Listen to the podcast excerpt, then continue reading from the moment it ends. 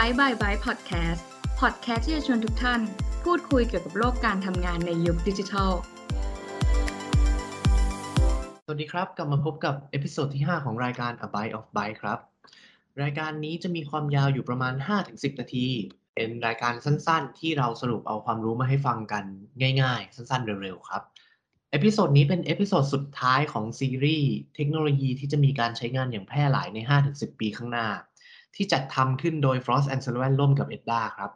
วันนี้เราจะมาคุยกันเรื่อง Big Data Analytics เริ่มกันที่คำว่า Big Data ก่อนครับคำว่า Big Data เนี่ยมีความหมายคือข้อมูลที่มีปริมาณมหาศาล โดยมันมีลักษณะของข้อมูลเนี่ยแบ่งได้ออกเป็น 3 ประเภทจำง่ายๆ คือ 3V ครับ V แรกคือ variety มีความหลากหลาย V ที่ 2 คือ volume มีปริมาณของข้อมูล V ที่ 3 คือ velocity มีความเร็ว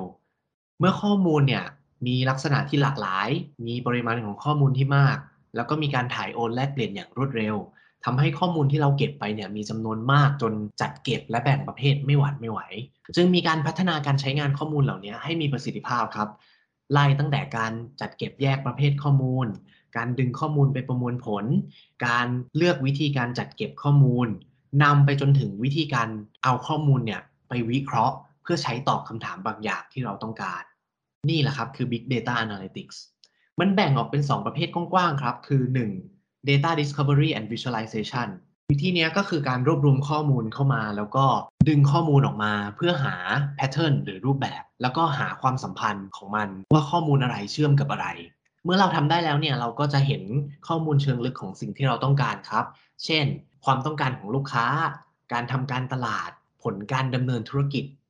ประเภทที่ 2 ครับคือ Advanced Analytics ประเภทนี้คือการเอาข้อมูลมาใช้ แล้วนอกจากหาข้อมูลเชิงลึกแล้วอะมันยังสามารถเอาไปคาดการณ์อนาคตได้ แบบนี้เรียกว่า predictive analytics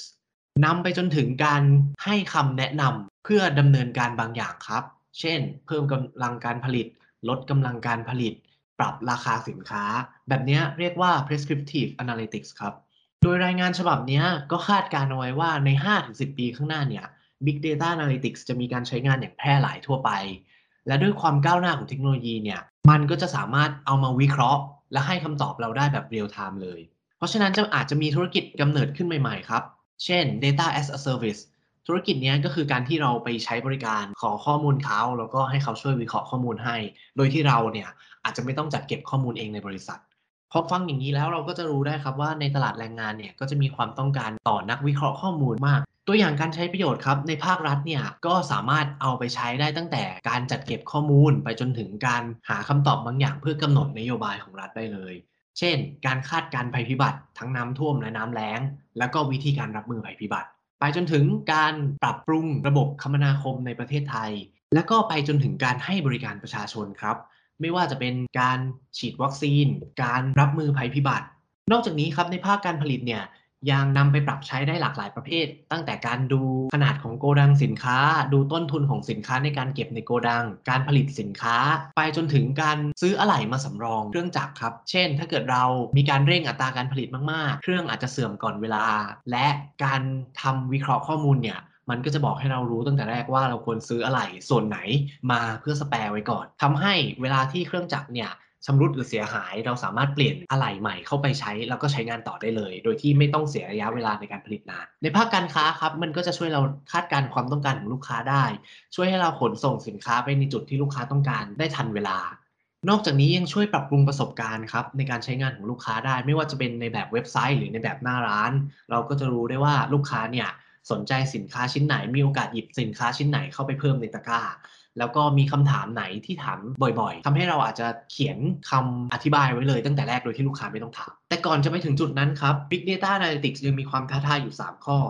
ข้อแรกคือการขาดแรงงานที่มีความเชี่ยวชาญครับ เพราะว่าเมื่อธุรกิจต่างๆ มีความต้องการต่อแรงงานประเภทนี้ แต่จำนวนผู้มีความเชี่ยวชาญเนี่ยยังมีจำนวนจำกัดอยู่ทำให้เกิดการแย่งชิงแรงงานกัน 2. มีค่าใช้จ่ายที่สูงครับ เพราะว่า Big Data Analytics เนี่ยแบ่งออกเป็นต้นทุน 2 ประเภท ต้นทุนประเภทแรกคือโครงสร้างพื้นฐานและแพลตฟอร์ม เพราะว่า Big Data Analytics เนี่ย เมื่อเราเก็บข้อมูลมาแล้ว มันจำเป็นที่จะต้องมีที่จัดเก็บครับ เราจำเป็นที่จะต้องมีเซิร์ฟเวอร์พื้นที่เก็บข้อมูล ระบบ IT ใบอนุญาตซอฟต์แวร์ และผู้เชี่ยวชาญด้านข้อมูล International Data Group ครับ ก็เลยประเมินออกมาว่าในธุรกิจหนึ่งเนี่ยเวลาใช้ข้อมูลเนี่ยมีต้นทุนเฉลี่ยคิดเป็น 1-2,000 เหรียญสหรัฐต่อ1เทราไบต์ 1เทราไบต์เนี่ยมีขนาดเท่ากับ 1,024กิกะไบต์นะครับ แล้วเขาก็ประเมินว่า SME เนี่ยจะใช้ปริมาณข้อมูลอยู่ที่ประมาณ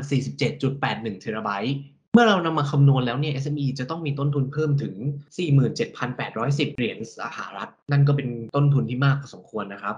ยังมีต้นทุนข้อที่ 2 ครับ คือต้นทุนมนุษย์ ต้นทุนมนุษย์เนี่ยมีทั้งในแบบของการจ้างผู้เชี่ยวชาญจากภายนอก เพื่อมาทำโปรเจกต์กับเรา แล้วก็มีในรูปแบบของการจ้างงานคนเข้ามาเป็นพนักงานของเรา ซึ่งไม่ว่ายังไงก็ตามครับทั้ง 2 รูปแบบเนี่ยก็ถือว่ามีต้นทุนที่สูงเมื่อเทียบกับแรงงานอื่นๆ หรือการจ้างงานอื่นๆ อยู่ดี ความท้าทายข้อสุดท้ายครับข้อที่ 3 ก็คือการจัดการข้อมูลที่มีประสิทธิภาพ เพราะว่าเราอาจจะหวานแหเก็บข้อมูลทั้งหมดมาเลย แต่ไม่มีการจัดเก็บที่ดีทำให้เวลาเราดึงข้อมูลไปใช้เนี่ยมันอาจจะทำได้ไม่เต็มประสิทธิภาพ นอกจากนี้ข้อมูลที่เราเก็บมาเนี่ยอาจจะยังเป็นข้อมูลที่ไม่ถูกต้องซะด้วยซ้ำทำให้ยิ่งเราเอานำไปใช้เนี่ยคำตอบที่เราได้เนี่ยอาจจะผิดเพี้ยนไปเลย ในรายงานครับก็เลยมีการแนะนำว่าองค์กรเนี่ยควรจะปฏิบัติตามแนวทางเชิงโครงสร้าง 6 ข้อครับ ข้อแรกให้เรากำหนดเป้าหมายให้ชัดเจนก่อนว่า เราจะวิเคราะห์ข้อมูลไปเพื่อทำอะไร ข้อ 2 แยกแยะแหล่งข้อมูลครับ โดยที่เราจะต้องดึงข้อมูลมาจากแหล่งข้อมูลที่มีความถูกต้อง และเป็นประเภทข้อมูลที่เราต้องการ ข้อ 3 ครับ ค้นหาสิ่งที่ขาดหายไป เมื่อเรารู้แล้วว่าเป้าหมายของเราคืออะไร เราก็จะจำแนกได้ว่าข้อมูลที่เราจะต้องใช้เนี่ยมีอะไรบ้าง และข้อมูลส่วนไหนที่ยังหายไป ให้เราหาวิธีในการที่จะรวบรวมข้อมูลเหล่านั้นมาให้ได้ ข้อ 4 ครับ เลือกเครื่องมือหรือเทคโนโลยีที่เหมาะสมที่สุด เพราะว่ามันมีเทคโนโลยี Big Data ที่หลากหลายครับ เมื่อเรารู้เป้าหมาย เราก็จะต้องเลือกเทคโนโลยีที่เหมาะสมกับเป้าหมายของเรา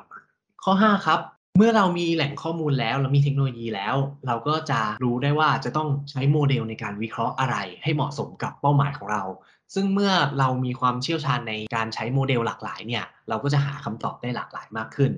นำไปจนถึงกระบวนการโฟล์ของข้อมูลของเราเนี่ยว่ามันมีจุดติดขัดอะไร แล้วก็มีประสิทธิภาพมีประสิทธิผลมากน้อยแค่ไหนนำมาที่ข้อ 6 ครับ ก็คือการตรวจสอบและแก้ไข เมื่อเรามีสถาปัตยกรรม หรือไซเคิลของข้อมูลที่เราไหลวนเมื่อกี้แล้วเนี่ย มันก็จะต้องประเมินครับว่ามันมีความถูกต้อง มีความแม่นยำมากน้อยแค่ไหน แต่ทั้งหมด 6 ข้อเนี่ยมันก็เป็นหลักการกว้างๆนะครับ ในรายละเอียดเนี่ยแต่ละองค์กรก็จะต้องไปดูเป้าหมาย ไปดูบริบทข้อจำกัด แล้วก็งบประมาณของแต่ละองค์กรเอง และนี่คือ Big Data Analytics ครับเทคโนโลยีสุดท้ายที่เรานำมาฝากกันในซีรีส์นี้ ซีรีส์ต่อไปจะเป็นเรื่องอะไร ฝากติดตามได้ใน